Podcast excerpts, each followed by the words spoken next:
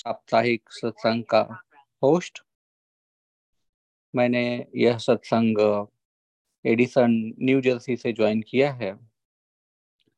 और, जैसा कि आजकल हम सबका जीवन है, बहुत ही व्यस्त है।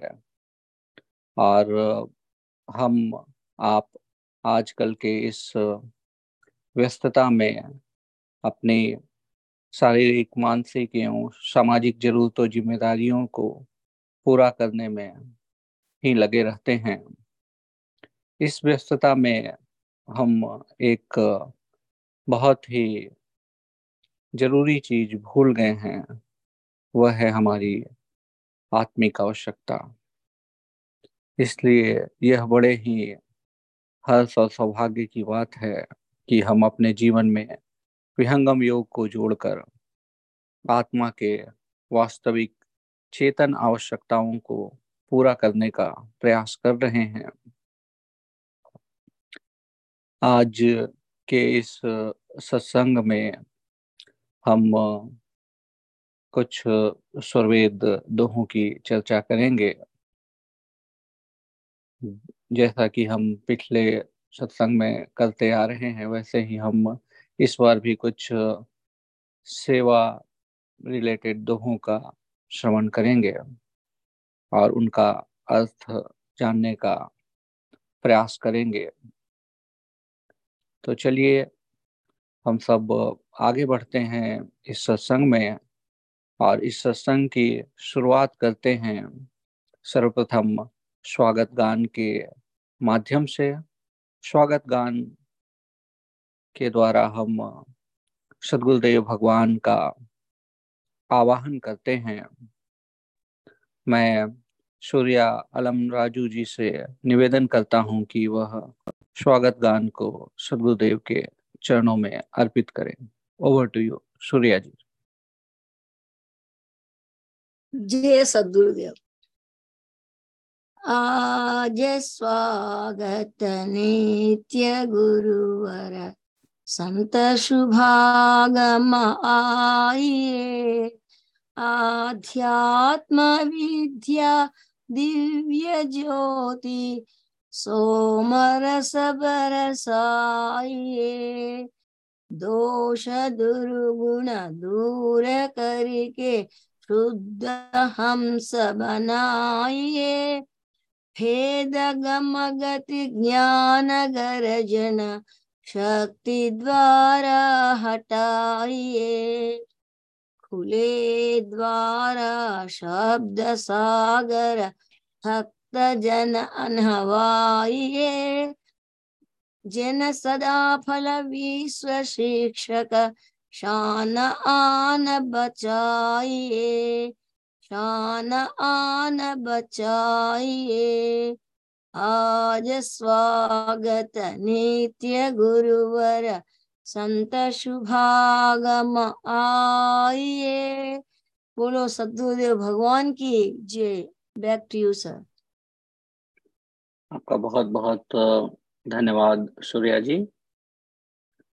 अब, सदगुरुदेव भगवान की उपस्थिति में, उनके चरणों में प्रार्थना अर्पित करेंगे। विश्व की शांति और मंगल कामना हेतु मंगल गान के द्वारा मंगल गान को सदगुरुदेव के चरणों में अर्पित करने के लिए मैं पुनः सूर्य आलम राजू जी से आग्रह करता हूँ। Over to you Surya ji. जय जय सदगुरुदेव। विश्व शांति, नाम मंगल। परम गुरु को ध्याये वर्ग द्वंद्व अशांति दूर कर भाव भेद मिटाइए सार्वभौम समष्टि सत्ता ध्यात्म राज्य बनाइए भेष भाषा भाव जगमय ज्ञान पर दरसाइए समृद्धि सुख शांति धरातल स्वर्ग भूमि बनाइए विश्व शिक्षक जन सदा फल, नीति स्वर अपनाइए नीति स्वर अपनाइए विश्व शांति, नाम मंगल परम गुरु को ध्याये। बोलिए, सदगुरुदेव, भगवान की जय। Back to you, sir. आपका बहुत बहुत धन्यवाद, सूर्या जी। आपने बड़े ही मधुर वाणी में भावपूर्ण होकर सदगुरुदेव भगवान का आवाहन किया तथा उनकी उपस्थिति में विश्व की मंगल कामना के लिए प्रार्थना भी किया आपका बहुत बहुत धन्यवाद। अब हम सब आगे बढ़ चलते हैं इस सत्संग की कड़ी में, जहाँ पे हम स्वर्वेद के दोहों की चर्चा करेंगे। स्वर्वेद विहंगम योग का एक अद्भुत सदग्रंथ है, जो इस संपूर्ण विश्व में अद्वितीय है।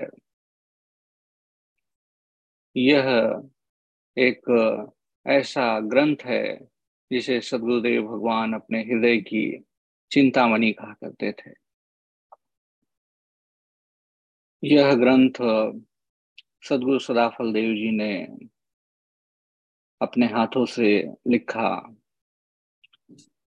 इसका जो वास्तविक, मूल जो था, वह छंद के रूप में था।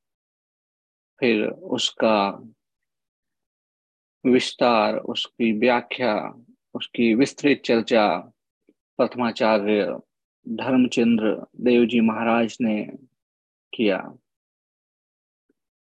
आज हम सब उसी स्वरवेद की गंगा में, ज्ञान गंगा में आगे बढ़ चलते हैं और इसके बारे में विशेष चर्चा करते हैं। इसके लिए हम आपके बीच, लालमणि जी हैं, जो कि हमें इसके बारे में विस्तृत, तरीके से बताएँगे, इसकी व्याख्या करेंगे, और इसके आगे फिर हम सब कुछ प्रश्नोत्तरी भी लेंगे इस दोहे के बारे में जो हम डिस्कस करेंगे।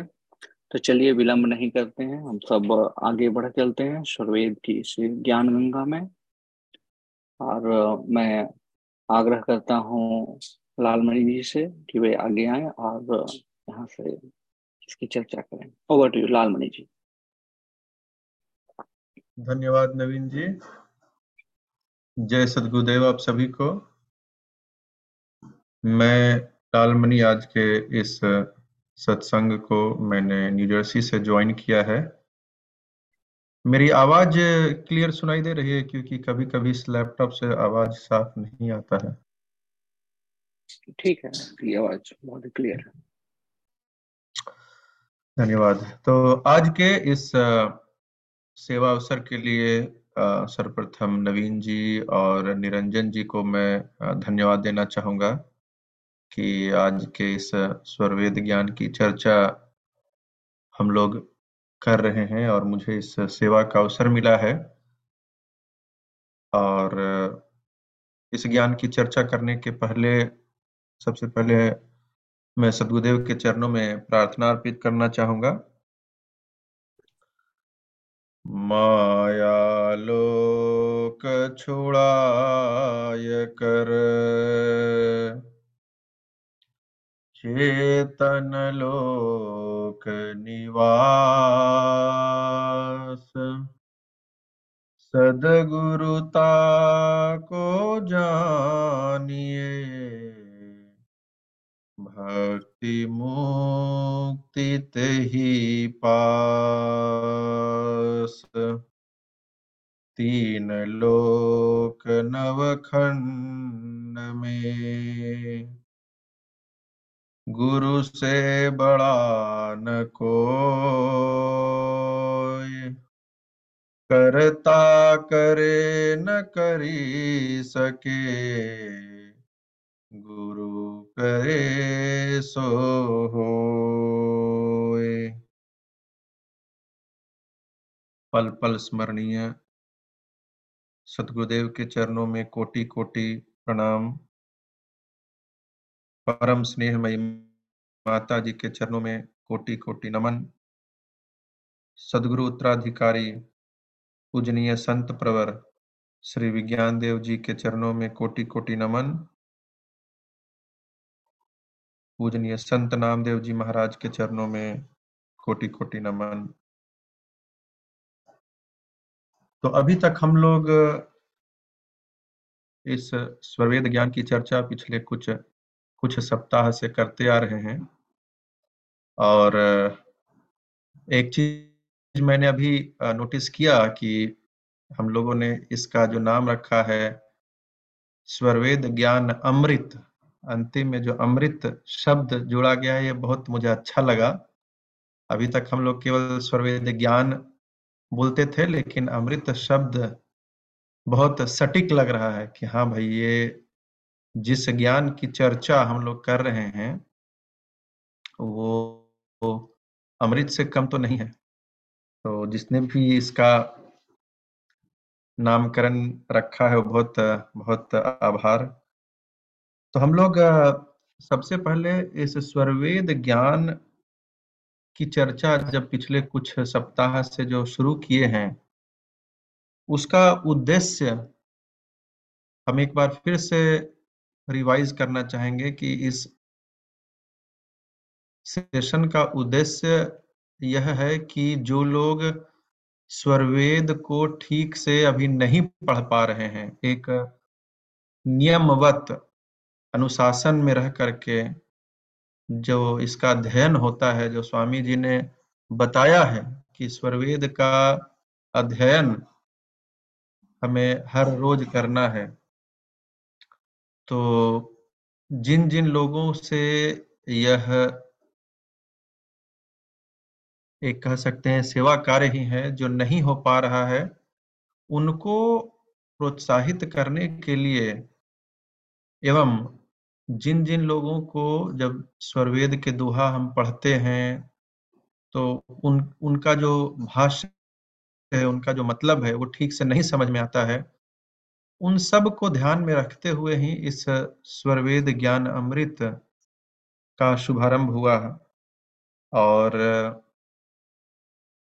इसके शुरुआत में ही सबको बताया भी गया था कि यह जो है, यह एक सामूहिक प्रयास होगा और हम सब की भागीदारी होनी चाहिए।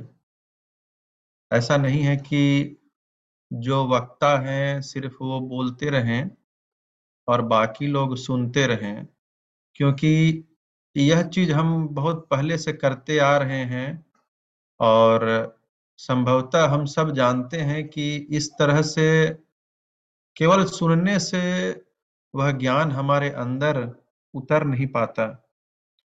तो इसमें सक्रिय भागीदारी जो एक्टिव पार्टिसिपेशन बोलते हैं, उसकी बहुत आवश्यकता है। अगर हम सिर्फ़ सुनने के मोड में रहेंगे तो सत्संग खत्म होते ही फिर वो ज्ञान भी हमारे अंदर से बाहर निकल जाता है, हम उसको भूल जाते हैं। तो इसलिए मैं आप सबसे हाथ जोड़कर विनम्र निवेदन करूँगा कि इस सत्र में ज़्यादा से ज़्यादा भागीदार बने, सहयोग करें, खुद एक्टिवली पार्टिसिपेट करें, तभी यह ज्ञान अंदर उतर पाएगा। और जब आप एक्टिवली पार्टिसिपेट करेंगे, उसके बाद फिर उसका स्वाध्याय भी करना ज़रूरी है। धीरे धीरे आदत बनाएँ स्वरवेद का अध्ययन करने का। जब हम खुद स्वाध्याय करते हैं तो उस समय हम चिंतन करते हैं, मनन करते हैं, उसके बारे में सोचते हैं तो धीरे धीरे वो ज्ञान जो है वो अंदर उतरने लगता है। तो इसलिए हम चाहते हैं कि सब लोग इस चीज़ को ध्यान में रखें। दूसरी बात है कि मैं भी स्वरवेद का, स्वरवेद के अंदर जो ज्ञान है उसका कोई विशेष ज्ञान मेरे अंदर भी नहीं है। मैं, मुझे इसका भाष्य सब कुछ ठीक ठीक से नहीं समझ में आता। तो इसलिए हो सकता है कि कुछ भाष्य करने में मेरी भूल चूक हो जाए, मैं उसका भाष्य कुछ और कर दूँ जो इसका उद्देश्य नहीं हो। तो मैं भी कहीं पे गलत हो सकता हूँ तो उसके लिए मैं क्षमा प्रार्थी हूँ और मैं प्रार्थना भी करना चाहूँगा कि अगर कोई इसके सही भाव को जानते हैं, समझते हैं तो अवश्य वो इसी सत्र में अपने भाव को रखें ताकि हम सब लोग उस चीज़ को सुधार सकें। तो सबसे पहले मैं, चूँकि ये जूम पे हम लोग सब जुड़े हुए हैं जूम में कुछ ऐसे फीचर्स होते हैं, मैं चाहता हूँ कि एक बार उसकी जानकारी सबको हो, अगर नहीं है तो। चाहे आप फ़ोन से इस सत्र में जुड़े हों, चाहे आप कंप्यूटर से जुड़े हों, चाहे आप आईपैड से जुड़े हों, अगर आप स्क्रीन को टच करेंगे तो देखेंगे नीचे में कई सारे बटन्स आ जाते हैं। उसमें से एक बटन है रिएक्शंस का। तो मैं चाहता हूँ कि कम से कम सब लोग रिएक्शन बटन को क्लिक करें और उसमें एक थम्सअप आता है तो थम्सअप को क्लिक करें। और देखिए कि उसमें आप कर पाते हैं कि नहीं, क्योंकि मैं चाहता हूँ कि सब लोग करें और जब सब करेंगे तो हमें आइडिया रहेगा कि अच्छा कितने लोगों को ये पता है, क्योंकि भागीदारी हम लोग उससे भी जाँच कर सकते हैं कि हाँ। हाँ तो मैं देख रहा हूँ कई सारे लोग उस थम्सअप बटन को क्लिक कर रहे हैं। बाकी लोग भी करें तो हमें पता रहेगा कि कितने लोगों को पता है। I don't know how to do it. I didn't see any. Okay, so up. on the screen, first Just you touch it. it. If you touch it on the screen, Uh-huh. at the bottom you will see some some uh, mic, video, start video, and participant, chat, share a screen, things like that will come. And one, Yes. of the- one, if you scroll to the right, you know the same thing. You can scroll it by touching and then scrolling right. Then reactions will come, or maybe reaction you can see with a smiley face on it. Uh, uh, I didn't see. I saw record reaction. Yes. So Ah, i- react. yeah, so if you click on the reaction, Yes. then there is uh, some more emoji icons, you know, uh, uh, Yes. clapping and uh, thumbs up and all that. Uh-huh. Uh, so click on the thumbs up icon. Thumbs up. Okay. Yeah, that's it. So when you click on that, then uh, you know uh, we'll know that okay, uh, at least you are aware. In case um, this thing is necessary for those people who are uh, you know uh, जिनको कह सकते हैं कि वो बोल नहीं सकते हैं तो कम से कम वो थम्स अप से रिएक्शन दे सकते हैं अगर आप अनम्यूट हो करके बोल पा रहे हैं तो इसका मतलब है कि चलिए ठीक है कोई बात नहीं क्योंकि मैं चाहता हूँ कि इसमें ज़्यादा से ज़्यादा लोग भागीदारी करें एक्टिव पार्टिसिपेशन हो सबका। तो अम, सबसे पहले अब अभी देखो आज हम लोग दोहा नंबर दस को अम, पढ़ेंगे और इसके अर्थ को समझने की कोशिश करेंगे। लेकिन अ, मैं चाहता हूँ कि एक बार हम लोग थोड़ा सा रिवाइज भी कर लें। एक एक मिनट हर एक दोहे पे हम लोग लगाएँगे। तो नवीन जी आपके पास पहले का भी दोहा है इसमें या सिर्फ़ दस से ही स्टार्ट हुआ है? नहीं इसमें दस से ही स्टार्ट हुआ है। अच्छा तो मैं अपना स्क्रीन शेयर करता हूँ। मेरे पास ऑलरेडी है किया हुआ तो मैं Can, can I read the Doha, sir? no no no no not like that. Hold on. I'll um, I'll tell you that. Okay. Okay so first of all सबसे पहले हम लोग क्या करेंगे कि हम लोग दोहा नंबर एक से स्टार्ट करेंगे। मैं चाहता हूँ, हम लोग दोहा पढ़ेंगे नहीं, ज़रूरी नहीं है पढ़ना, मैं पढ़ देता हूँ। मैं चाहता हूँ कि आप लोग में से कोई एक, सिर्फ़ एक मिनट समय लेंगे और इस दोहे का व्याख्या अपने हिसाब से करेंगे हिंदी में। मैं दोहा भी पढ़ देता हूँ। आप लोग ध्यान रखें इसका मतलब बताना है कि ये दोहे में स्वामी जी क्या कह रहे हैं? तो दोहा है धन काया मन वचन से संत परम गुरु सेव आरत दीन धीन हो अनुगामी गुरुदेव। तो आप में से कोई बताइए इस दोहे में स्वामी जी क्या कर रहे हैं?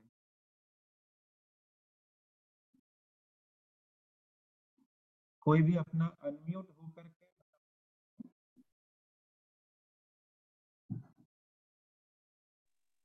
आपकी आवाज़ नहीं आ रही ठीक से लालमणि जी। अच्छा ठीक है तो मैं फ़ोन से कनेक्ट करता हाँ, हूँ अभी आई अभी आई। अच्छा ओके हाँ तो मैं मैं ये कह रहा था कि कोई इस दोहे को पढ़ करके मैं दोहा तो मैंने पढ़ दिया है मैं, मैं अगर कहेंगे तो मैं फिर से पढ़ दूँगा। मुझे इसका मतलब समझना है कि आप लोगों को इसका दोहा का क्या मतलब समझ में आया है? कोई अनम्यूट होके इसका दोहा का मतलब बताएँ एक मिनट ले ज़्यादा समय ना लें।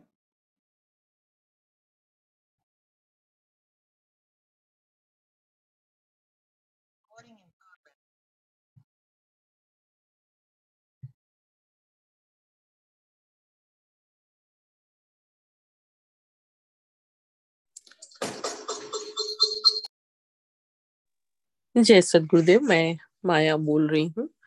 मैं बोल देती हूँ हम्म, दोहे का भाष्य। मेरी आवाज़ आ रही है?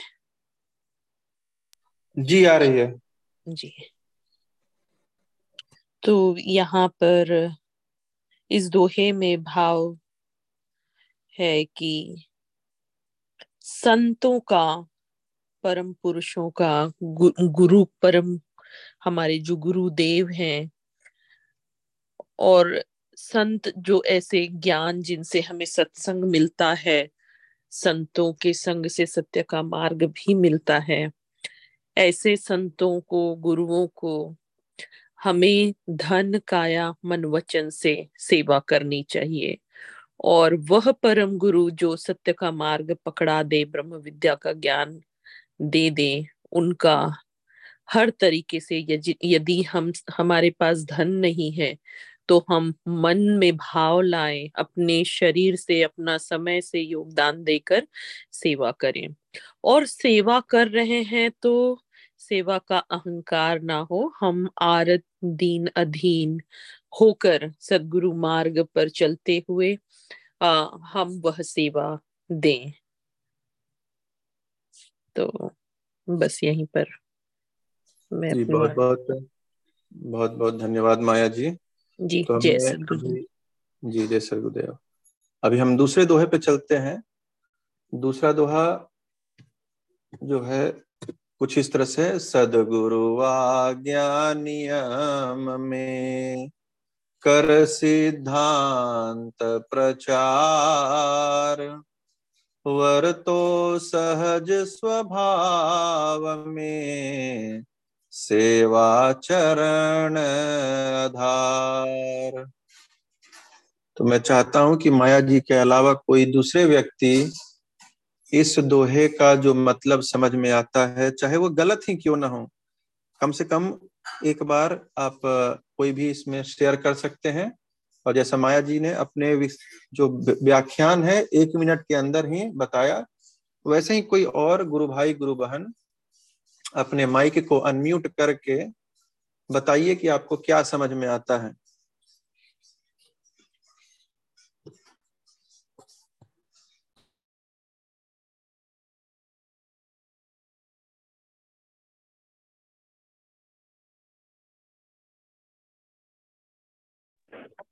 जय सदगुरुदेव नलमणि जी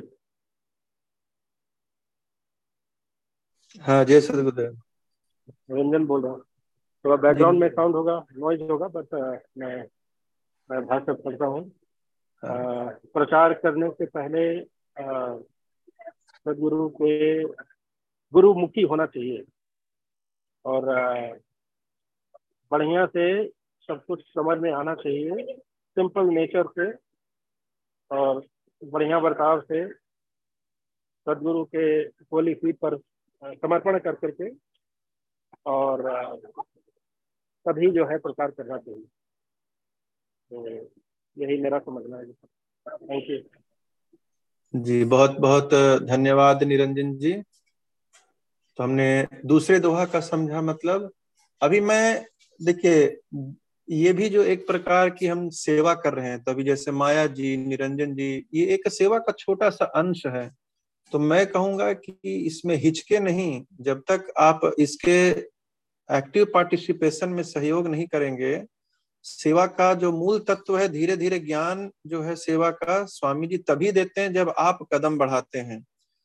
तो ये एक मौका है अपने आप को जो कंफर्ट जोन में है, जो कोजी जोन में है, उससे बाहर निकलने का। चलिए, हम लोग अब तीसरे दोहे में आते हैं। इसमें कहते हैं, स्वामी जी, अनन्य शरण आस्तिक से सदगुरु सेवा सदगुरु नियम न टूट प्राण जाय तो जाय। पुनः मैं आग्रह करूँगा कि कोई अन्य व्यक्ति इस दोहे का मतलब जो समझ में आता है वो पढ़ के सुनाए। पढ़ के या मतलब जो अपना लग रहा है वो बताइए कि आपको क्या इस दोहे से समझ में आ रहा है। जय सदगुरुदेव। जय सदगुरुदेव नीतू जी। आ, तो मैं इसका अपने जो समझ से आ, शेयर करती हूँ, मुझे क्या समझ में आया है। तो इसमें, इस दोहे में बोला गया है कि हमें हर तरह से पूर्ण समर्पण भाव से सदगुरु की सेवा करनी चाहिए और बहुत ही सहज रहना चाहिए जब हमने अपने आप को समर्पित कर दिया है। तो उसके बाद हमें कोई चिंता नहीं करनी चाहिए और जैसा बताया गया मार्ग है जो नियम है प्रचार प्रसार के उन्हें हमें उनका हमें पालन करना चाहिए और हमें इस स्थिति में पहुँच जाना चाहिए कि अपना कोई भी स्वार्थ इस रास्ते में ना आए। यहाँ तक कि अगर हमारे प्राण भी चले जाए इस आ, सेवा में या सदगुरु के समर्पण भाव में तो वो भी सार्थक है। जय सदगुरुदेव। जय सदगुरुदेव बहुत बहुत धन्यवाद नीतू जी। हम लोग अगले दोहे में चलते हैं। अगला दोहा जीवन डोरी आप से दीजे सद गुरु हाथ। ढार वृत्ति गुरु भाव में। जीवन सद गुरु साथ। पुनः मैं आग्रह करूँगा कि कोई और व्यक्ति जो अभी तक नहीं पढ़े हैं, वो इस दोहे का मतलब बताएँ अपने हिसाब से।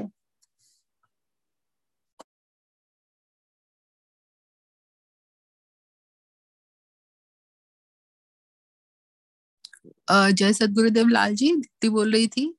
तो मेरा जो इसमें अंडरस्टैंडिंग बनती है कि हमारी जो जीवन की डोरी है, वो सदगुरु के सदगुरु के हाथ में हमको समर्पित कर देनी चाहिए। और हमारी जो वृत्तियाँ है, जो बिहेवियर है, और हमारे ये जो संस्कार है उसको गुरु की, सदगुरु की जो ज्ञान है, सदगुरु की जो आज्ञा है, उसी में ढाल कर अपने जीवन को सदगुरु के सदगुरु को समर्पित कर देनी चाहिए। तो यही मेरी अंडरस्टैंडिंग है। जय सदगुरुदेव। जय सदगुरुदेव। बहुत बहुत धन्यवाद दीप्ति जी। अगला दोहा। अगला दोहा है आप आप मिटाय कर। सदगुरु शरण ही लाग। एक संग गुरु आप नहीं। एक ज्ञान गुरु जाग। इस दोहे के लिए कौन आगे आएँगे?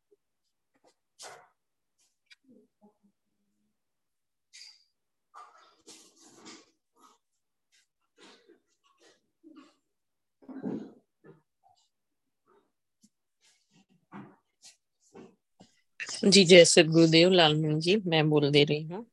नहीं माया जी आपने ऑलरेडी बोल दिया राइट जी। तो मैं चाहता हूँ कि नए लोग ही बोले। अच्छा। अगर नहीं कोई है तो मैं नाम मैं बोल देता हूँ वो लोग फिर आगे आएँगे। मैं मैं अनु कुमार मैं कोशिश कर सकती हूँ। जी बिल्कुल मैं उतने अच्छा नहीं बोल सकती हूँ बट फ़र्स्ट टाइम कोशिश कर सकती हूँ। जैसा मैंने समझा जय सत्यदेव जी की। इसका इसका इसमें मुझे जो समझ आता है वो ये है कि मैं और मेरा अपना अभिमान, अपना वो सब कुछ, ये दोनों को छोड़कर सदगुरु से संबंध, सदगुरु से एक तार जोड़नी चाहिए, जोड़ते हैं और एक साथ आप और सदगुरु, गुरु नहीं रह सकते।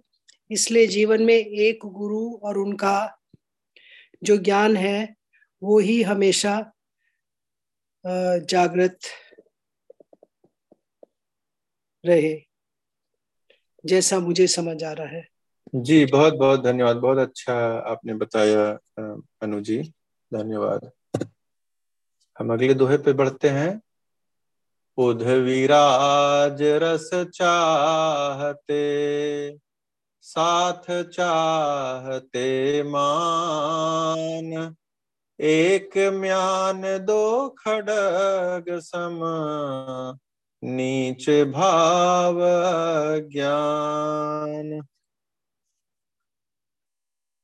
इस दोहे का भी कोई मतलब बताएँ?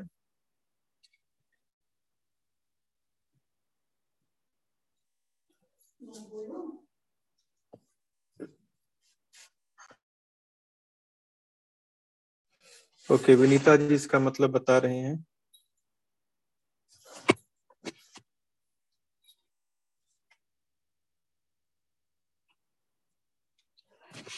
जय सदगुरुदेव मुझे जहाँ समझ में आ रहा है उसका यही अर्थ है कि हम सदगुरु के शरण में तो रहते हैं, लेकिन अपने मान के पीछे भी पड़े रहते हैं कि हमें थोड़ा सा मान मिले हम जहाँ जाते हैं। सेवा में भी जाते हैं तो हमारी रहती है कि हाँ हम सेवा में हैं, लेकिन वहाँ पे हमारा अहम आ जाता है और मान के लिए हम थोड़ा हो जाते हैं कहीं ना कहीं। तो जहाँ जैसा कि कहा जाता है कि दो म्यान एक एक म्यान में दो तलवार नहीं रह सकती। तो जहाँ मान की हमें इच्छा होती है तो फिर अहंकार आ जाता है ना तो अहंकार और सदगुरु एक साथ तो नहीं हो सकता। जब तक हम अपना अहम नहीं मिटाएँगे, तब तक हमें सदगुरु नहीं मिल सकते हैं। मुझे यही समझ में आया। जय गुरुदेव धन्यवाद विनीता जी। अब हम लोग अगले दोहे पे चलते हैं। अगला दोहा है, सेवा जित उत्तीर्ण को। विश्व अलभ्य न हो मुक्ति ताहि पीछे फिरे, सदगुरु सेवक सोए इस दोहे का मतलब कोई अनम्यूट करके बताएँ?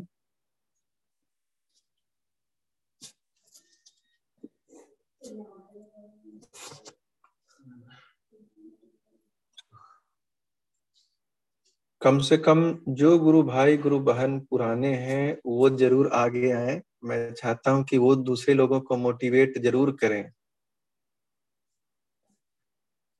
अगर आप उस स्थिति में नहीं है कि अनम्यूट कर सकते हैं तो आप बता दें चैट से जैसे भी कि हाँ हम नहीं अनम्यूट हो सकते हैं बट कोशिश करें ये सब छोटी छोटी सेवा में हम सहभागी दें। जी भैया जय शिवदेव मैं मैं इसका अर्थ बताने का प्रयास करता हूँ। जी जी। तो इस दोहे के माध्यम से स्वामी जी यह कहना चाहते हैं कि जो सेवाजित शिष्य हैं जो सेवाजित जो सेवा में उत्तीर्ण हो जाते हैं उनके लिए इस संसार में कुछ भी ऐसा नहीं है जो वो प्राप्त ना कर सकें। और बाकी सांसारिक चीज़ों को तो छोड़ दें वैसे सेवाजित शिष्य के पीछे मुक्ति भी आ, पीछे पीछे फिरती है जो सदगुरु के सेवक होते हैं। जी धन्यवाद। जी धन्यवाद सुधांशु जी। अगले दोहे की ओर बढ़ते हैं। सदगुरु सेवा धर्म में शिष्य हो उत्तीर्ण। अन्य धर्म क्या चाहिए अन्य धर्म सब जीर्ण इस दोहे का मतलब कौन बताएँगे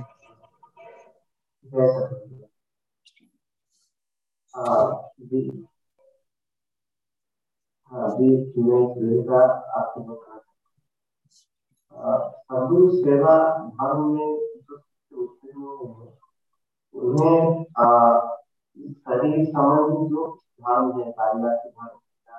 सौम्य रंजन जी आपकी आवाज़ बहुत कम आ रही है ठीक से सुनाई नहीं दे रहा है। जी नहीं लग रहा है जैसे काफ़ी दूर से बोल रहे हैं।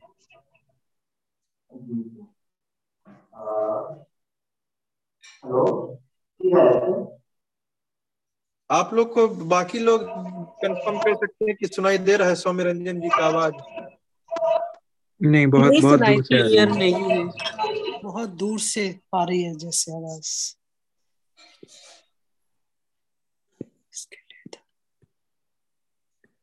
अच्छा तो नहीं तो कोई और तब तक इसके बारे में बताएँ? विष्णु जी विष्णु जी कहाँ हैं? विष्णु जी, आप अनम्यूट करके बता सकते हैं, आप उस स्थिति में अनम्यूट करने लायक?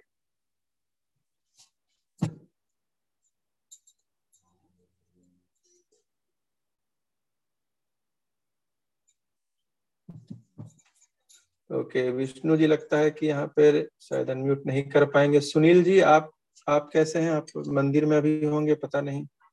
अनम्यूट करके बता सकते हैं इसका मतलब?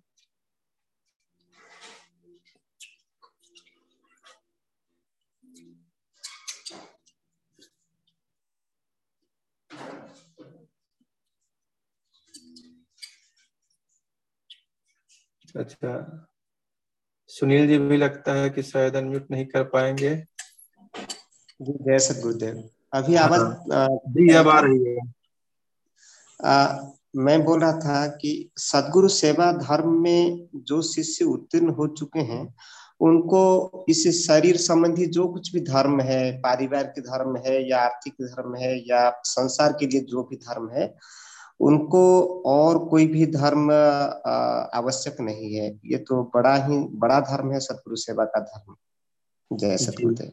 जी बहुत बहुत धन्यवाद स्वामी रंजन जी। अब हम अगले दोहे की ओर बढ़ा चलते हैं। ये दोहा हमने पिछले बार जो किया था उपदेशक विद्वान बन सहल है वाचक ज्ञान। अमली जीवन प्रेम रत, सेवक दुर्लभ जान। इस दोहे को कौन बताएँगे? आप गलत भी बताते हैं तो कोई बात नहीं है। कम से कम हम चाहते हैं कि जो आइस ब्रेकर होता है, उस चीज़ से क्रॉस करें।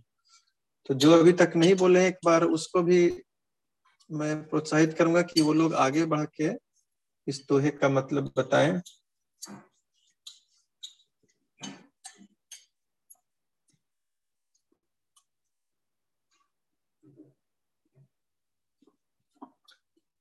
ओके।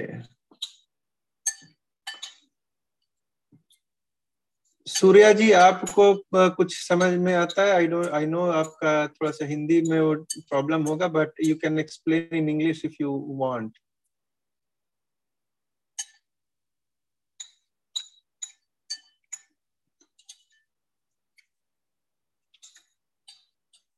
unmute करके कोई आगे आए? सूर्या जी भी लगता है अनम्यूट नहीं हो पा रही है शायद।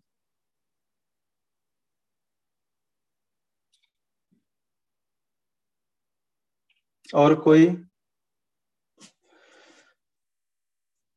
पिछले सप्ताह जो जो सत्संग ज्वाइन किए होंगे, उनको तो कम से कम कोई एक आगे बढ़ के बता सकते हैं।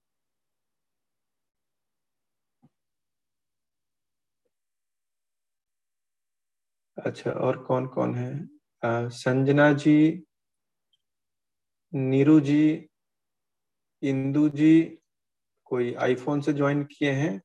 आप लोग भी अनम्यूट करके जो आपको गलत ही सही कम से कम आपको सेवा का भागीदारी बन बन जाए मैं ये चाहता हूँ। सेवा करने में हिचकना नहीं चाहिए।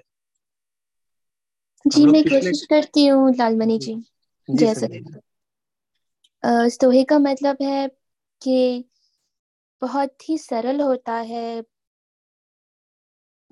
प्रीच करना या वाचक ज्ञान प्रदान करना। परंतु जब स्वयं पे आता है तो कोई इतना सरल नहीं होता। सब, ये काफ़ी कठिन प्रीचिंग डिसिप्लिन है जो मेंटेन करना थोड़ा सा मुश्किल होता है सबके लिए, लेकिन बोलना आसान होता है। एंड वही। सॉरी अगर कुछ गलत बोला तो मैं ठीक से बोल नहीं पाई। जय सतगुरुदेव। हम्म जय सत्यदेव नहीं, बहुत अच्छा बोला। देखिए, ये जो पिछले कई सप्ताह से हम लोग पंचम मंडल के पंचम अध्याय के दोहों का जो भाष्य समझने की कोशिश कर रहे हैं, इसमें केवल सेवा का ही बात है है ना? हम लोग सिर्फ़ सेवा पे ही चर्चा कर रहे हैं कि सेवा है क्या चीज़। और सेवा का जो अवसर है, मैं समझता हूँ कि हमें कोई अवसर नहीं छोड़ना चाहिए। भले हमें आता हो अथवा नहीं आता हो। सेवा का मतलब ये नहीं कि हम वो सब सफलीभूत कर पाए कि नहीं। सेवा का मतलब है कि हमने वो सेवा भाव डेवलप किया कि नहीं। हमने उस भाव से उस कार्य को किया कि नहीं? अभी मैंने जो यहाँ पे अपने भाव रखने के लिए बोला, ये एक सेवा है। इसका ये मतलब नहीं है कि हम उसका सही सही भाष्य कर पा रहे हैं अथवा नहीं कर पा रहे हैं। ये मतलब नहीं है। इसका मतलब है सिर्फ़ सेवा भाव अपने अंदर जागृत हो। तो अभी आज के इस दोहे पे अब हम लोग बढ़ चलते हैं। आज का जो दोहा है आज मैं अब चाहता हूँ कि कोई दोहा पढ़े। अब कोई भी पढ़ सकता है क्योंकि वो हमने पूरा रिवीजन कर लिया है नौ दोहे का। अब कोई भी आगे बढ़ करके एक व्यक्ति दोहा पढ़े और कोई दूसरे व्यक्ति भाष्य पढ़े। मैं पढ़ सकती हूँ ये जी, वाला दोहा। ये जी. जो अभी मैं स्क्रीन पे देख रही हूँ वही कह रहे हैं ना आप? जी जी जी। ओके। से सेव्य भाव सेवक रहे। उतरे भव निधि पार, अन्य भरम संसार में सूझे ना पा जय सतगुरुदेव जी के। धन्यवाद, अनुज। कोई और इसका भाष्य पढ़ सकते हैं जो स्क्रीन पे अभी दिख रहा है? ओके विनीता जी बोल रहे पढ़ेंगे हाँ मैं पढ़ सकती हूँ। नहीं आप तो दोहा पढ़ दिए तो इस भाषण में चाहता था कोई और पढ़े। ओके। जय सदगुरुदेव सेवक स्वामी के चरणों में सेवा भाव रख करके उनकी भक्ति द्वारा संसार सागर से पार हो जाता है। सेवा के अतिरिक्त और संसार में भ्रम अंधकार है जिससे अथाह संसार सागर का वार पार नहीं दिखाई पड़ता। धन्यवाद विनीता जी। तो इस दोहे को समझने के लिए इसके पहले हम थोड़ा सा चर्चा करते हैं। अगर आप लोग वंदना आरती वगैरह करते होंगे तो स्वामी जी ने वंदना में इसी से संबंधित लिखा है, वो कहते हैं कि भव निधि अगम अपार है, सूझे वार न पार, नाव केवट पतवार नहीं के विधि उतरू पार भक्ति जहाज़ चढ़ाई के, तत्व ज्ञान पतवार। देव सदा फलता रहूँ, सार शब्द निर्धार। तो इस वंदना के लाइन में स्वामी जी बता रहे हैं कि तीन चीज़ें होती है। एक मैं चाहता हूँ कि अगर इसमें व्हाइट बोर्ड भी आता है क्या? एप्स में जाकर के। इसमें व्हाइट बोर्ड कहाँ से आता है, कोई जानते हैं? शेयर व्हाइट बोर्ड से शायद आएगा right share advance Lalman ji नीचे से राइट स्क्रॉल करेंगे तो व्हाइट बोर्ड है आगे। अच्छा ओके मोर में नहीं इसमें तो नहीं है व्हाइट बोर्ड शेयर में ही आता है? नहीं नहीं जैसे हम फ़ोन से जुड़े ना नीचे chat reaction share next to it अच्छा ठीक है। हाँ व्हाइट बोर्ड अच्छा फ़ोन से मैं देखता हूँ करके ओके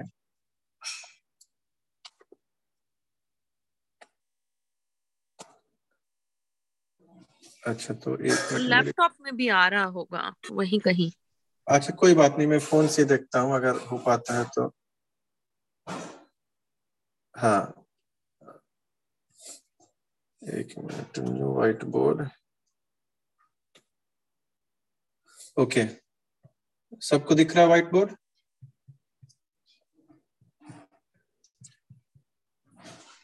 जी जी भाई ओके। चलिए मैं कोशिश करता हूँ कुछ इसमें बताने की। तो स्वामी जी ने जो, वो जो लाइन कही है, भवनिधि अगम अपार है, सूझे वार न पार, नाव केवट पतवार नहीं। तो उन्होंने इसमें बताया है कि तीन चीज़ें हैं। क्या क्या है? नाव अच्छा इसमें आई थिंक मैंने सबको किया है, इसलिए आई थिंक आ रहा है एनीवे कोशिश करता हूँ मैं। कुछ ड्रॉ करने की।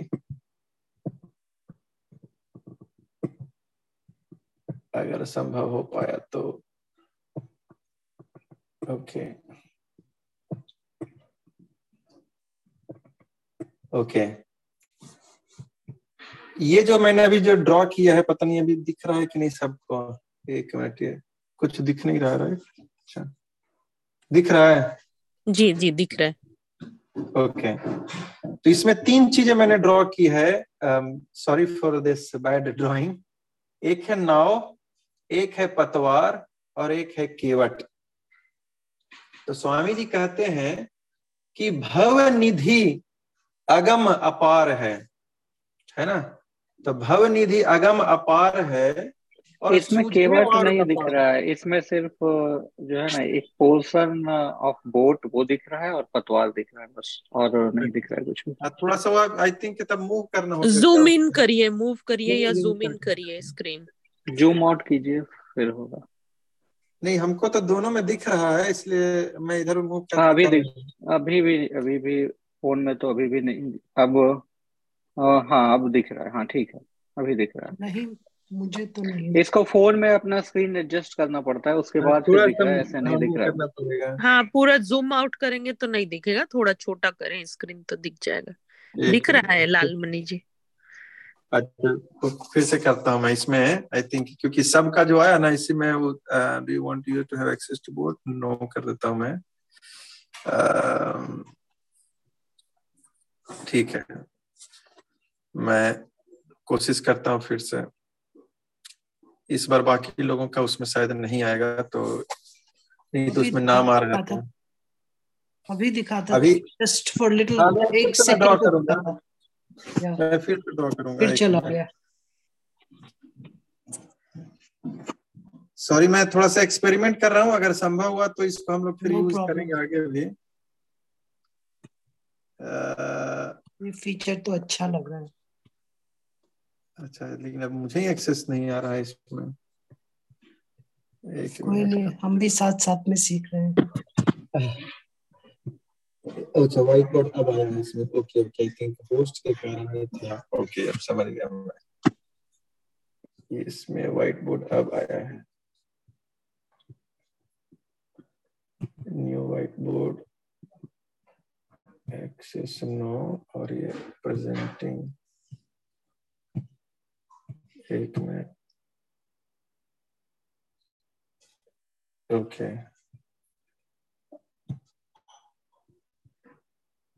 हाँ तो अभी नहीं अभी नहीं देखा।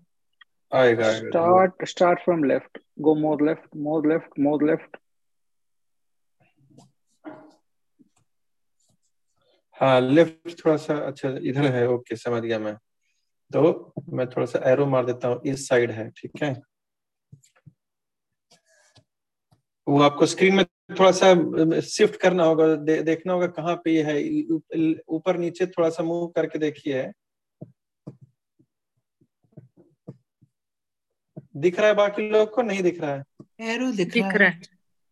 ड्राइंग ड्राइंग हाँ।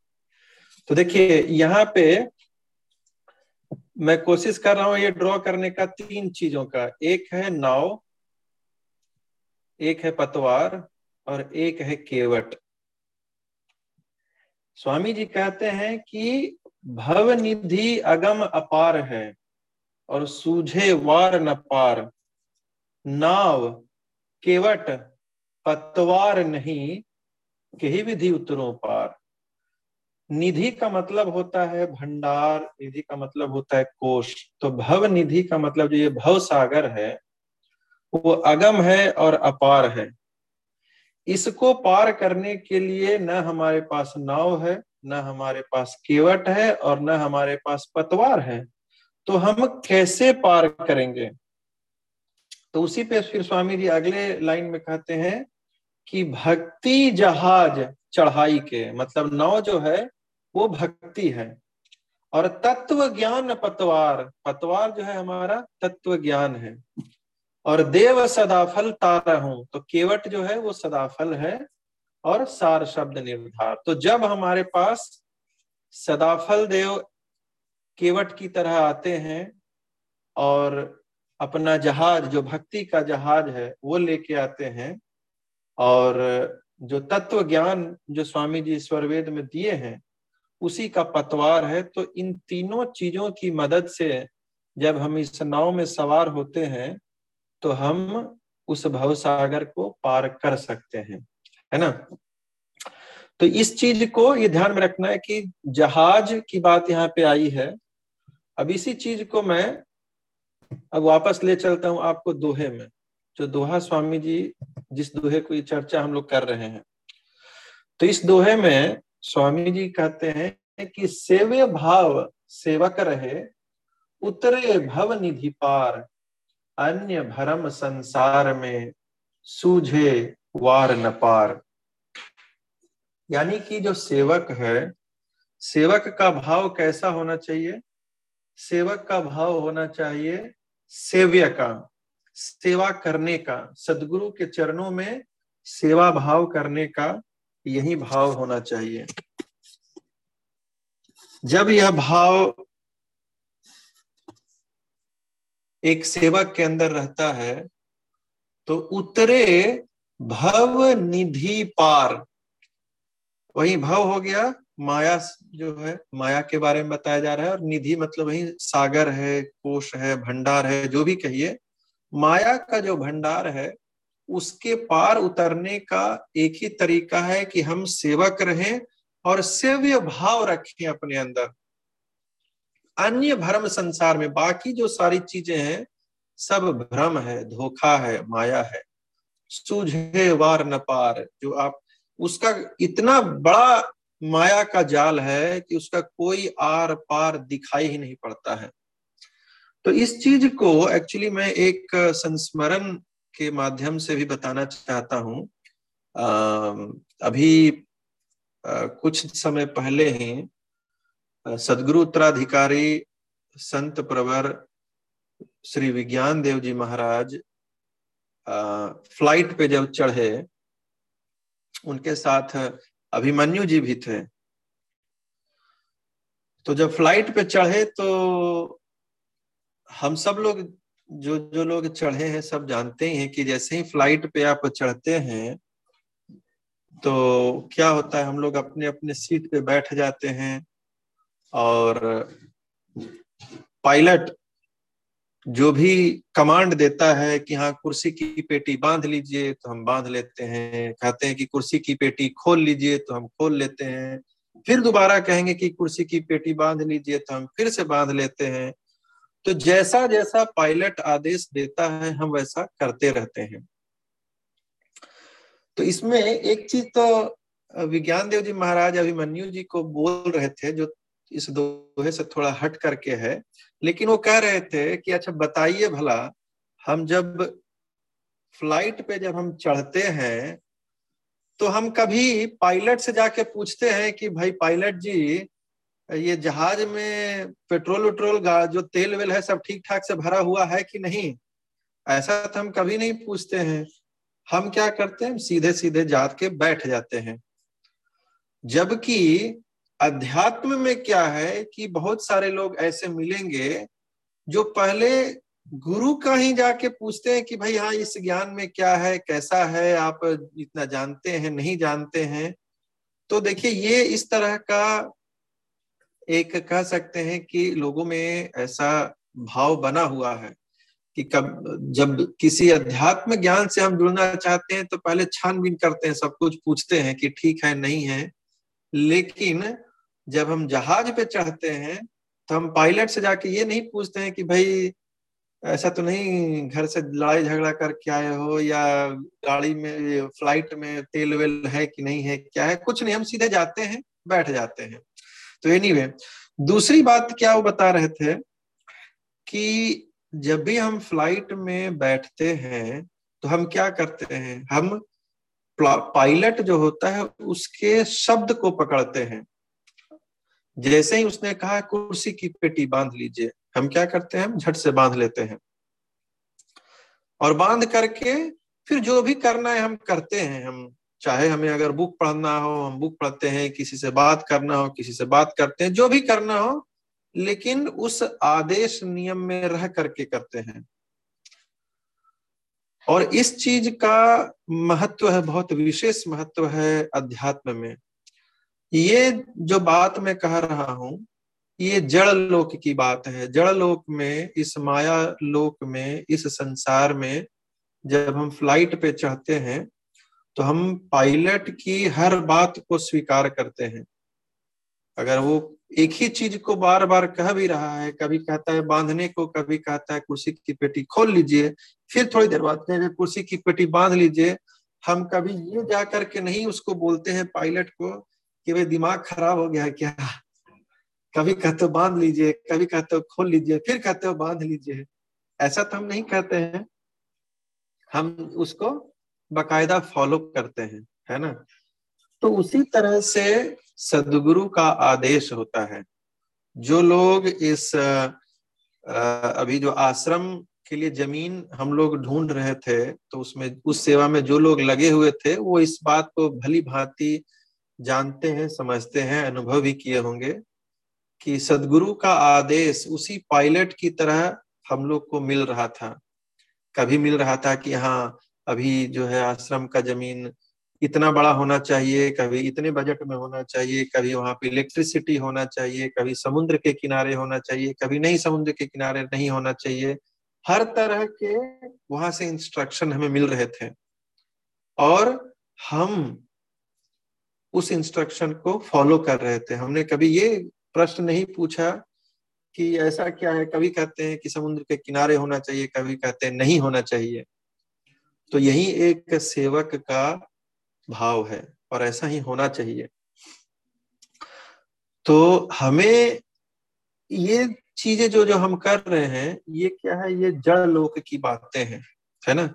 जड़ लोक में रह करके जब हम सदगुरु के शब्द को पकड़ते हैं धीरे धीरे हमें यह अनुभव हो जाता है। हम इस बात को सीख लेते हैं कि सदगुरु के शब्द को पकड़ना है है ना? ये जब हमारे अंदर बैठ जाएगा, तब जब हम धीरे धीरे अध्यात्म में और गहरे उतरते जाएँगे, जब हम साधना में और अंदर जाएँगे तो इस माया लोक से धीरे धीरे हम चेतन लोक में प्रवेश करेंगे। जब हम चेतन लोक में प्रवेश करेंगे तो उस समय भी सदगुरु जो है, वह शब्द स्वरूप है। शब्द स्वरूप में ही वो हमारे सामने आते हैं। तो चेतन लोक में जब सदगुरु हमारे सामने शब्द स्वरूप आएँगे तो हमें उस शब्द को पकड़ना होगा। अगर हम उस शब्द को पकड़ने के आदि नहीं होंगे तो फिर हमें बहुत समय लग जाएगा उस साधना के उस धरातल को प्राप्त करने में। उसी चीज़ को हम लोग इस जड़ लोक में अभ्यास करते हैं कि हमें सदगुरु के शब्द को पकड़ना है। सदगुरु का जो आदेश है उस आदेश को पकड़ना है, हमें उसका आदत बनाना होगा कि जो सदगुरु का आदेश है, उसको हम पकड़ने का अभ्यास शुरू करें। और ये कोई आसान बात नहीं है।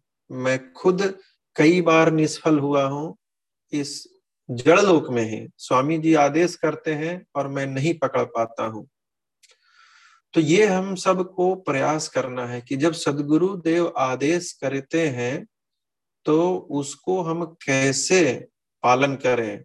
कैसे हम उस सेवा को प्राप्त करें और उसको मौका, उस मौके को हाथ से जाने न दें?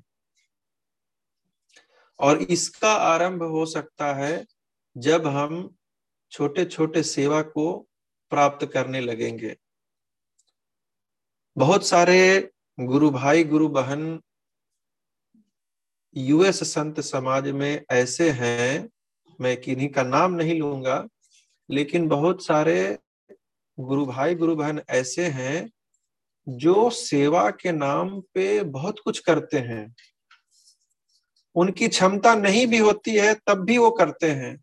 जैसे एक गुरु बहन है जो स्वर्वेद महामंदिर के निर्माण के लिए जो सेवा राशि चाहिए उस सेवा राशि को प्राप्त करने के लिए वो टीचर बन गए हैं कि जो भी टीचिंग प्रोफेशन में मुझे सेवा मिलेगा मैं सारा स्वरवेद महामंदिर में डोनेट करूँगी। जबकि उनका कोई ऐसा नहीं है कि वो, वो उसके लिए टीचिंग प्रोफेशन के प्रोफेशनल है कोई बहुत पहले से करे। नहीं उनके मन में ये इच्छा आई कि नहीं, मुझे सेवा करना है, मैं क्या कर सकती हूँ? मुझे कुछ और नहीं आता है। तो ठीक है, मैं कोशिश करती हूँ, कोई अगर नौकरी मिल जाए तो उनको टीचिंग का मिला तो वो टीचिंग करने लगे। एक गुरु बहन है जो उनको नहीं कुछ समझ में आ रहा था तो वो बच्चों को स्कूल से ड्रॉप पिकअप ये करते हैं। कोई गुरु बहन है जो स्वरवेद के लिए डोनेशन कलेक्ट करते हैं, चाहे जैसे भी, कई तरीके से। उनका भाव यही है कि बस अगर कोई इतना भी डोनेट कर दे कि स्वरवेद महामंदिर का एक ईंट भी लगा सके तो समझो कि उसका भी कल्याण हो जाएगा। तो कई सारे शिष्य शिष्याएँ हैं सदगुरुदेव के, जो अपने सामर्थ्य से बाहर जा करके सेवा के लिए वो सब कुछ करने को तैयार है। और ऐसे कार्य में सदगुरु भी सहयोग करते हैं। तो कहने का मतलब ये है कि जो ये सेवक हैं, उनके अंदर वही सेव्य भाव है। उनका भाव जो है, वो सेवक का ही भाव है। अब जैसे दोबारा अगर हम चलते हैं उस फ़्लाइट वाले केस में, जब हम जहाज़ पे चढ़ते हैं तो जब पायलट वहाँ से आदेश देता है कि कुर्सी की पेटी बाँध लीजिए तो उस समय कोई ये नहीं कहता कि नहीं, मैं तो पीएचडी स्कॉलर हूँ, मैं तो हाउसवाइफ हूँ, मैं तो इंजीनियर हूँ, मैं तुम्हारी बात क्यों सुनूँगा? वहाँ पे मुझे लगता है कि अगर प्राइम मिनिस्टर भी चाहते हैं प्रेसिडेंट भी चाहते हैं तो वो भी उस इंस्ट्रक्शन को फॉलो करते हैं। वो ये नहीं कहेंगे, कोई बिजनेसमैन है कोई ये नहीं कहेगा कि अरे तुमसे ज़्यादा तो मैं कमाता हूँ तुम्हारी बात मैं क्यों मानू? तुमसे ज़्यादा ज्ञान मुझे है तुम्हारी बात मैं क्यों मानू? मैं ये हूँ वो हूँ ऐसी बात नहीं है। हाँ ये ज़रूर है कि ज, जो भी आदेश वहाँ पायलट से आता है उसको हम फॉलो करते हैं और उसके साथ साथ ही बाकी अन्य कार्य भी हम करते हैं। अगर वहाँ से आदेश आया कुर्सी की पेटी बाँध ये तो हम बाँध लेते हैं लेकिन उसके बाद अगर हमें किताब पढ़ने की इच्छा है तो हम किताब ही पढ़ते हैं। अगर हमारी इच्छा है किसी से बात करने की हम बात भी करते हैं। हमारी इच्छा है थोड़ा नींद लेने की हो सकता है वो भी। तो उस नियम कानून में रह करके हम जो भी कर सकते हैं वो करते हैं। हम सब भी कई सारे लोग आ, या तो हाउसवाइफ वगैरह लोग हैं या कोई आईटी प्रोफेशन में है हम सबका भी कोई एक अपना पारिवारिक, सामाजिक कर्तव्य है, एक ड्यूटी है। उस ड्यूटी को हम निभा रहे हैं।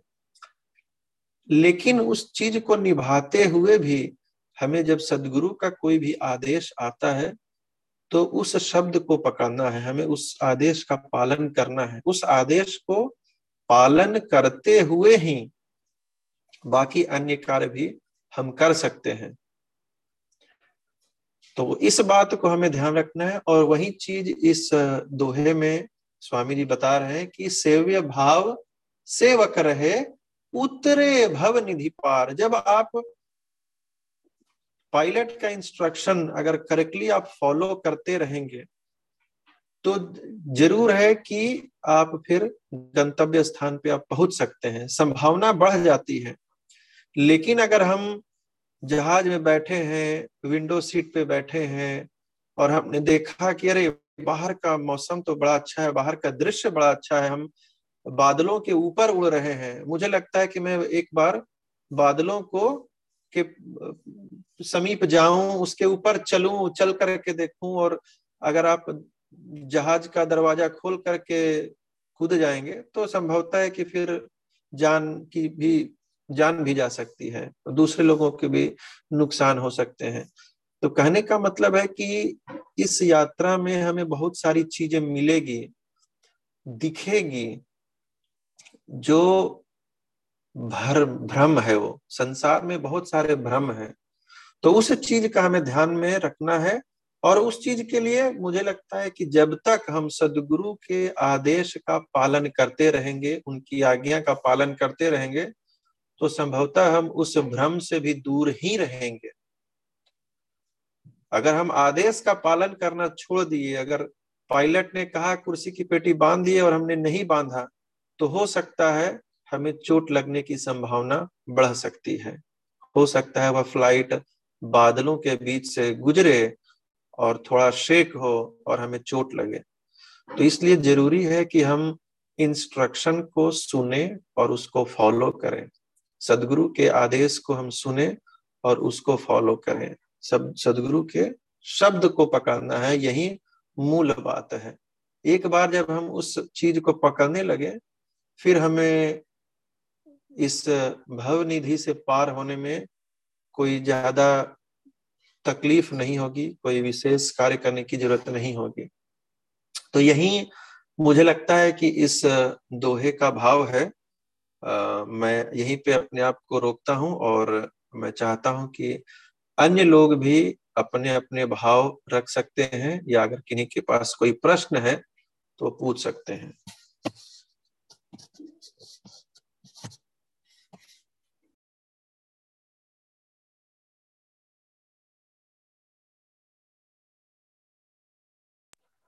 जय सदगुरुदेव लाल जी मैं दीप्ति बोल रही थी। मुझे एक प्रश्न है इसके ऊपर मैं पूछ सकती हूँ क्या?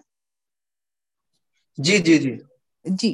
तो लाल जी आप जैसे बोले कि हमें सदगुरु के जो शब्द है उनको पहचाननी चाहिए बट हम कैसे जाने? लाइक सदगुरु तो जैसे कि अभी हमारी सपोज़ मेरी जो स्थिति है मैं तो लाइक मुझे लगता है तो मैं तो बहुत दूर हूँ सदगुरु से और ना मैं आश्रम में जाके काम कर, सेवा करती हूँ, ना फिर मैं सदगुरु की जो बहुत क्लोज सर्कल में जो लोग हैं, उन, उनके जैसा कुछ करती हूँ मैं तो काफ़ी दूर हूँ लाइक डिस्टेंस में, बहुत सारा फ़र्क है। तो हम सदगुरु के जो शब्द है, उसको कैसे पकड़े? उसका क्या डीप मीनिंग है? वही मेरा प्रश्न था। जी। जी, बहुत अच्छा प्रश्न है दीप्ति जी। देखिए, शब्द को पकड़ने की बात का मतलब ये है कि जैसे जब हम फ़्लाइट में बैठते हैं तो पायलट जब भी कुछ कहता है तो हम क्या करते हैं? हम वहाँ पे जो स्पीकर्स लगे होते हैं, उनके माध्यम से उनकी आवाज़ को सुनते हैं और उस इंस्ट्रक्शन को फॉलो करते हैं।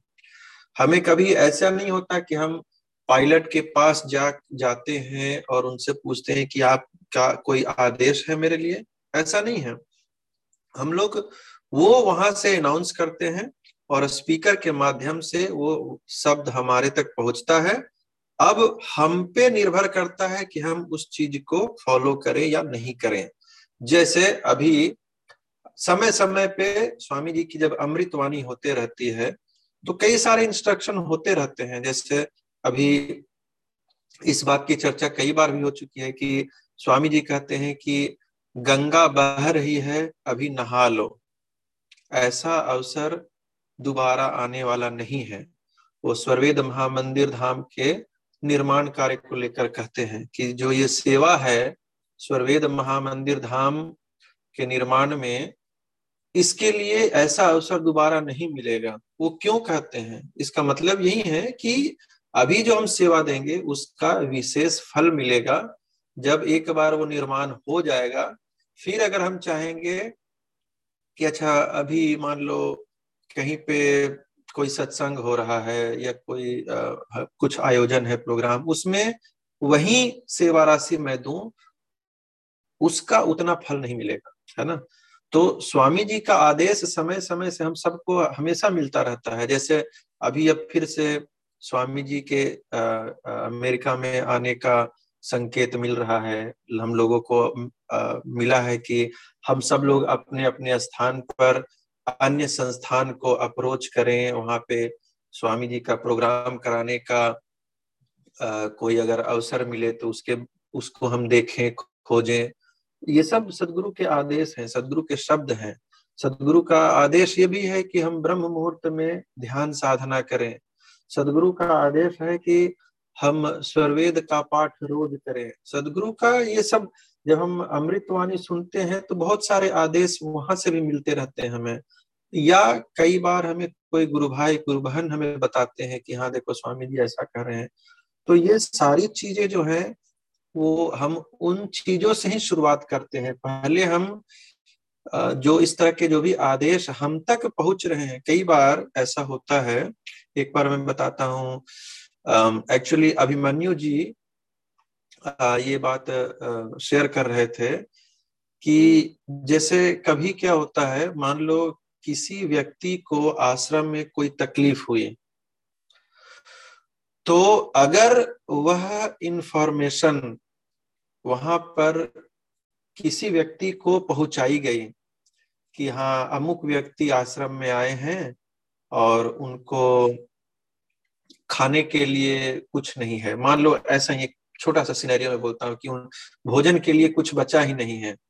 और यह संदेश अगर किसी व्यक्ति तक पहुँचता है और वह कुछ नहीं करता है कि नहीं, ये मुझे क्या है, मैं तो आश्रम में मैं खुद ही कभी कभी आता हूँ, मैं किसी को जानता भी नहीं इस आश्रम के कौन से लोग क्या करते हैं। ये उत्तरदायित्व तो मेरा नहीं है ये उत्तरदायित्व तो, तो जो भोजनालय के लोग हैं उनका है।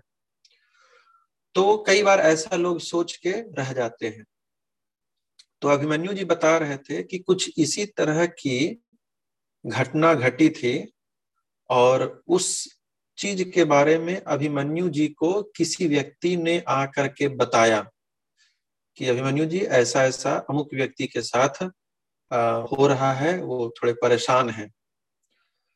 जबकि उस चीज़ से अभिमन्यु जी का कोई रिलेशन नहीं था। वो उसमें शायद ही कुछ कर पाते फिर वो बात खत्म हो जाती है कुछ दिनों के बाद, जब अभिमन्यु जी स्वामी जी के पास पहुँचते हैं तो स्वामी जी इस बात को पूछते हैं अभिमन्यु जी से कि अच्छा बताइए, उस व्यक्ति को जब यह परेशानी हुई थी तो उसके बारे में आपने क्या किया? तो वो दंग रह गए। अरे, स्वामी जी तो मुझे से पूछ रहे हैं कि उसके बारे में आपने क्या किया? जबकि मेरा तो वो कोई रेस्पॉन्सिबिलिटी ही नहीं था। तो कहने का मतलब ये है कि जब कोई बात आपके कानों तक पहुँचती है तो इसका मतलब है कि वो सदगुरु का ही संदेश है जो आप तक पहुंचाई गई है।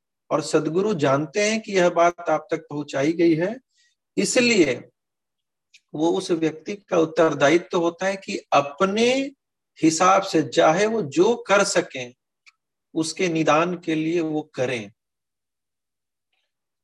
तो ऐसा बात नहीं है कि आ, हमारा रिस्पॉन्सिबिलिटी नहीं है तो हम नहीं करेंगे। स्वामी जी उस व्यक्ति तक वो बात तभी पहुंचाते हैं जब वो और ऐसा हम सब के साथ कई लोगों के साथ ऐसा घटना घटा है कि जब कोई व्यक्ति, अचानक ही कोई व्यक्ति आपसे बात करेंगे और कुछ विशेष बात कह देंगे वो, जो कि कहने वाला व्यक्ति भी नहीं जानता है कि मैं इसको क्यों कह रहा हूँ। लेकिन उस बात को अगर आप पकड़ रहे हैं तो मतलब आप सही रास्ते पे हैं। तो हमें उसी शब्द को पकड़ना है, उसका माध्यम कुछ भी हो सकता है। उसका माध्यम कोई यूट्यूब का वीडियो हो सकता है, उसका माध्यम कोई गुरु भाई, गुरु बहन हो सकते हैं, उसका माध्यम कुछ भी हो सकता है। जैसे फ़्लाइट में पायलट का संदेश हमें स्पीकर के माध्यम से भी मिलता है और कभी कभी हो सकता है जो एयर होस्टेस होती है उसके माध्यम से मिलता है, कोई भी तरीका हो सकता है। वहाँ पे बुकलेट रखा होता है उसके माध्यम से होगा, कुछ भी हो सकता है। तो हमें भी उसी तरह से शब्द को पकड़ना है। ये ज़रूरी नहीं कि हम सदगुरु से डायरेक्टली बात करें, चाहे ध्यान साधना में बैठ करके उनके संकेत को सुने, ऐसी बात नहीं है। आशा है मैं कुछ हद तक आंसर दे पाया हूँ। जैसा बहुत बहुत धन्यवाद लाल जी। जी, मेरा completely I understood the concept thank you so much मैं एक चीज़ और ऐड करना चाहता हूँ। नॉर्मली जी ने बहुत सुंदर तरीके से एक्सप्लेन किया। ये बिल्कुल कंसिस्टेंट है। हमारे शास्त्रों से मैं बिल्कुल मतलब शब्द नहीं ढूंढ पा रहा हूँ कि कितना सही बोल रहे हैं लालमणि जी। यही यही डेप्थ जो है जो कि ज़्यादातर लोग जो है संसार में, जो कि नहीं समझ पाते हैं। और और कहीं कहीं पर इनका रॉन्ग नंबर भी लग जाता है। तो ये बहुत एक तरह से कहें तो एक अच्छा रिसर्चर हो या बहुत अच्छा भक्त, वही ये ये मार्ग जो है बढ़िया से इसे प्रकट कर सकते हैं। तो मैं वही ऐड करना चाह रहा हूँ। थैंक यू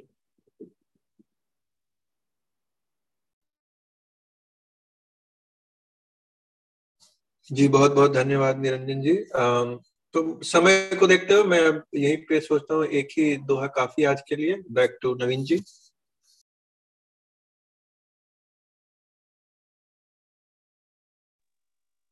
ये आपका बहुत बहुत धन्यवाद लालमणि जी।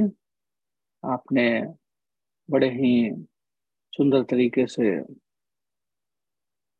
इस स्वर्वेद दोहे के माध्यम से आपने हम सबको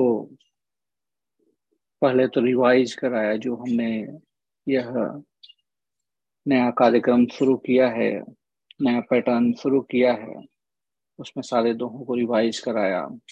फिर उसके बाद आज के दोहों के बारे में भी बहुत विस्तार से चर्चा की। आपका बहुत बहुत धन्यवाद। अब हम आगे बढ़ चलते हैं इस सत्संग के आगे पड़ाव में। यहाँ पे हम वॉरियर्स ऑफ़ द वीक के बारे में जानेंगे। वॉरियर्स ऑफ़ द वीक एक ऐसा प्रोग्राम है जो हम लोग सुबह में, ब्रह्म मुहूर्त में जो ध्यान साधना करते हैं, उसका एक व्हाट्सएप ग्रुप है। यह ध्यान साधना हम सब इंडिविजुअली करते हैं। यह कोई गाइडेड नहीं होता है। खुद से ही हम ध्यान साधना करते हैं ब्रह्म मुहूर्त में। यह जो समय होता है वह सुबह तीन से पाँच बजे के बीच का होता है। उसके बाद हम साधना के बाद व्हाट्सएप ग्रुप में डन या थम्स अप करके वहाँ पे इंडिकेट करते हैं कि हाँ आज हमने यह साधना कंप्लीट की। उसके बेसिस पे एवरी वीक हम लोग वेरियस ऑफ़ द वीक की लिस्ट बनाते हैं। वेरियस ऑफ़ द वीक वो हैं। जिन्होंने पूरे सात दिन इंटायर वीक कंटिन्यूसली इसको फॉलो किया। और वे सारे वैरियस ऑफ़ द वीक होते हैं। तो इस वीक के वैरियस ऑफ़ द वीक हैं Surya Alam Raju ji, Tajinder ji, Bhagwati Patel ji, Amit Talekar ji, Prachi Sagar ji Yogesh Kshir Sagar ji, Vinita ji, Lalmani ji. Inductees of the week वे हैं, जिन्होंने try किया कि वे सातों दिन ब्रह्म मुहूर्त में ध्यान का अभ्यास करें, लेकिन किसी कारणवश वे सातों दिन नहीं कर पाए। तो वे सारे इंडक्टीज ऑफ़ द वीक कहलाते हैं। इस वीक के इंडक्टीज ऑफ़ द वीक हैं नेहा कुमारी जी, रश्मि क्यूरी जी, दीप्ति जी, रंजनी जी, माया जी, मोनिका जी और सुरंग जी। इन्होंने किसी भी कारण से सात दिन कंप्लीट नहीं कर पाए बट कम से कम एक दिन तो अवश्य ही ब्रह्म मुहूर्त में साधना किया। तो आप सबों को बहुत बहुत धन्यवाद। अगर कोई नया है जो कि इस ग्रुप में जुड़ना चाहता है व्हाट्सएप ग्रुप में तो कृपया यहाँ पे मैसेज करें, उनको इस व्हाट्सएप ग्रुप में जोड़ दिया जाएगा और वे अपने ध्यान साधना को हम सबके बीच शेयर करेंगे। इससे हम सबों को एक प्रोत्साहन मिलता है कि कितने लोग आखिर कर पा रहे हैं तो मैं क्यों नहीं कर पा रहा, क्यों नहीं कर पा रही तो it's a good platform take it as a challenge and that's why its name is virus of तो अगर कोई इसमें जुड़ना चाहता है, कृपया वे मैसेज करें, उनको इस ग्रुप में ऐड किया जाएगा। चलिए, अब हम सब सत्संग के अंतिम पड़ाव की ओर पहुँचते हैं। इस सत्संग के अंतिम चरण में हम वंदना, आरती और शांति पाठ करेंगे। गुरु वंदना के माध्यम से हम गुरु के चरणों में भक्ति अर्पित करते हैं। मैं सूर्या जी से आग्रह करता हूँ कि वंदना की अंतिम चार लाइन को सदगुरु चरणों में अर्पित करें। वो टू सूर्या जी।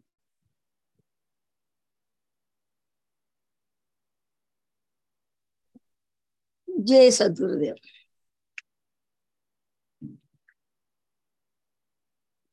प्रभु प्रभु कल्प संत समाज उत्तम, सर्वधर्म आचार्य है।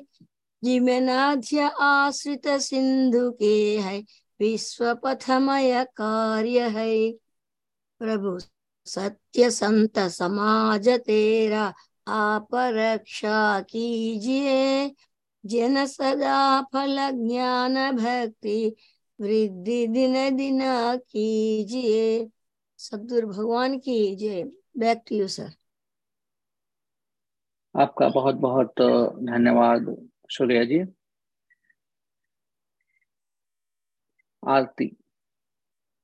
आरती के माध्यम से हम अपने संशय को दूर करने की मांग करते हैं और सदगुरु के चरणों में अपने आप को समर्पित करते हैं।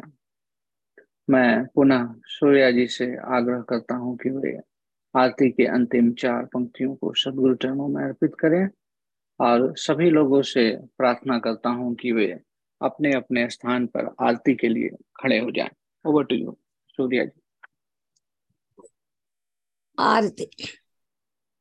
गुरुमूर्ति गति चंद्रमा, सेवक नयन चकोर पलक पलक निरखत रहे गुरु मूर्त की ओर। श्वेत, श्वेतमय, श्वेत है श्वेत श्वेतमय श्वेत तीन पाद अमृत भरा श्वेत महानद श्वेत अष्ट चक्र सब शून्य पर धर अधरा के पार कहा सदा फल घर किया भूल पड़ा संसार, भूल पड़ा संसार। सदगुरुदेव भगवान की जय। बैक टू यू सर बहुत बहुत धन्यवाद सूर्या जी। सभी लोगों से आग्रह है कि वे वापस अपने अपने स्थान पे बैठ जाएँ शांति पाठ के लिए। शांति पाठ के माध्यम से हम विश्व की शांति एवं मंगल कामना के लिए सदगुरुदेव से प्रार्थना करते हैं। मैं पुनः सूर्या जी से आग्रह करता हूँ कि वे शांति पाठ के अंतिम चार पंक्तियों को सदगुरु चरणों में अर्पित करें। ओवर टू सूर्या जी शांति पाठ। हे प्रभु, शांति स्वरूप हो। शांति शांति मय शांति। शांति शांति, जन शांति हो। पूर्ण शांतिमय शांति। हे प्रभु, शांति प्रदान कर। दूर हो सर्व अशांति। देव सदा फल शांति शांतिमय। शांति शांति, सुख शांति। सदगुरु, भगवान की जय। बैक टू यू सर आपका बहुत बहुत धन्यवाद सूर्या जी। आपने बड़े ही सुंदर, भावपूर्ण वाणी से वंदना आरती और शांति पाठ के माध्यम से इस सत्संग को समापन की ओर ले आए। आपका बहुत बहुत धन्यवाद। साथ में ही जिन्होंने आज अपना बहुत महत्वपूर्ण समय इस सत्संग के लिए निकाला, उन सबका बहुत बहुत धन्यवाद। विशेषकर सूर्या जी, लालमणि जी और बाकी सारे पार्टिसिपेंट्स जिन्होंने सर्वेद दोहा के माध्यम से सदगुरु चरणों में सेवा अर्पित की। आप सबों को बहुत बहुत धन्यवाद। अब आज का सत्संग अब हम यहीं पे समाप्ति करते हैं। आप सभी लोग जो इस सत्संग में ज्वाइन किए हैं, सबसे आग्रह है कि अगले वीक पुनः इसी समय फिर से अगले साप्ताहिक सत्संग में ज्वाइन करें। और हमारा एवरी वीक सत्संग होता है सैटरडे हिंदी संडे इंग्लिश तो आप इंग्लिश सत्संग में भी ज्वाइन कर सकते हैं। Same time ten thirty AM eastern तब तक के लिए मैं सदगुरुदेव से प्रार्थना करता हूँ कि आप सबों का जीवन मंगलमय हो। जीवन में खुशियाँ आए शांति आए। आप सभी को बहुत बहुत धन्यवाद। जय सदगुरुदेव भगवान। जी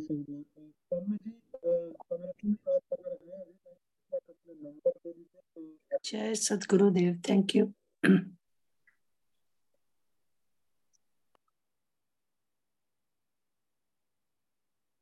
सौम्य रंजन जी अगर आप अभी लाइन पे हैं तो आप अपना नंबर देंगे तो व्हाट्सएप में ऐड कर देंगे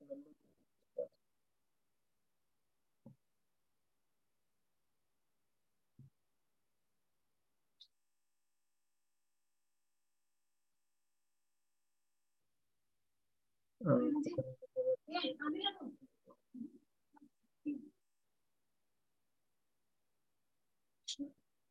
रंजन जी, मेरी आवा- आवाज़ सुन पा रहे हैं। आपका नंबर नहीं है मेरे पास। अगर आप नंबर देंगे तो आपको ब्रह्मोट वॉरियर्स में ऐड कर देंगे। आप अभी म्यूट पे हैं। या तो आप टाइप करें या बता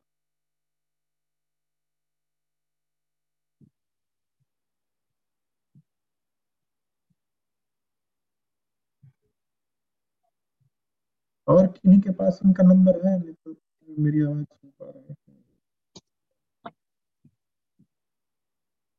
नहीं तो व्हाट्सएप अगली बात है